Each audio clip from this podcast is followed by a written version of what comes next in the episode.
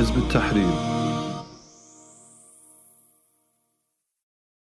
بسم الله الرحمن الرحيم. I Allahs navn, den nådige, den barmhjertige. Fra Muhammad, Allahs tjener og sendebud, til romernes overhoved Heraklius. Salamun ala man ittaba'a al-huda, amma ba'd. Fanni ad'uka bida'ati al-islam. Aslim taslam, yu'tika Allahu ajraka marratayn. Fa in tawallayta, fa inna alayka ithmul arisiyin. Fred være med den, der følger retledningen.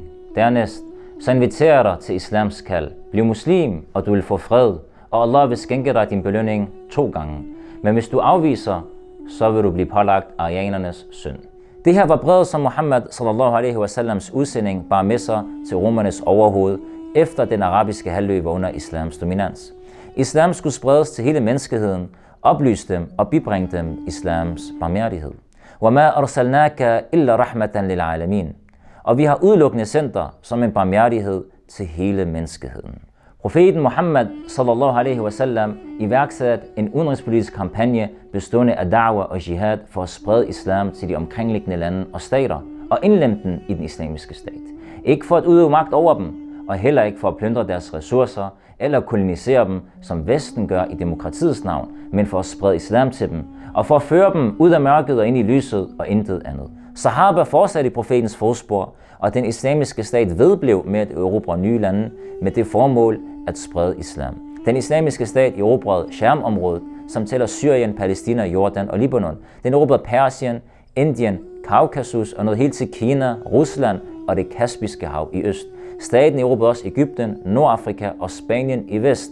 Ligeledes erobrede den islamiske stat Anatolien, Balkan samt Syd- og Østeuropa, indtil muslimerne nåede det Sorte Hav, Krim og det sydlige Ukraine. Islam overbeviste befolkningerne om sin sandhed og fyldte hjerterne med tryghed, og den islamiske sharia garanterede dem retfærdighed og barmhjertighed.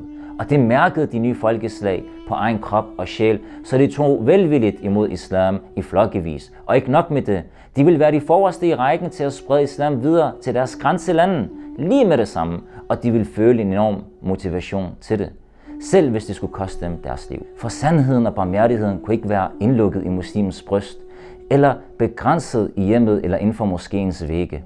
Hele verden skulle tage imod islam og blive frelst fra mørket, de led under.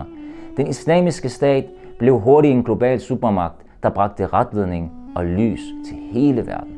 I dag bringer Vesten deres mørke til vores land, ja faktisk til hele verden, med udbredt uretfærdighed og mistrivsel. Og de har gjort det til deres mission at bekæmpe islams lys. يُرِيدُونَ أَن يُطْفِئُوا نُورَ اللَّهِ بِأَفْوَاهِهِمْ وَيَأْبَى اللَّهُ إِلَّا أَن يُتِمَّ نُورَهُ وَلَوْ كَرِهَ الْكَافِرُونَ.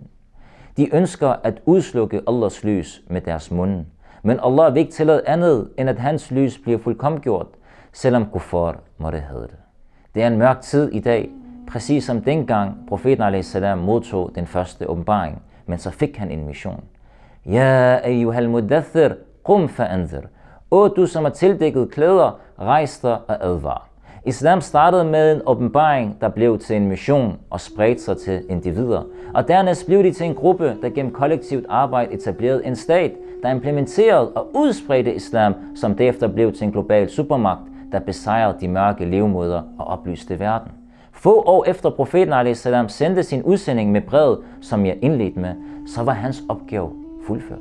Muhammad sallallahu alaihi wasallam skulle vende tilbage til sin herre.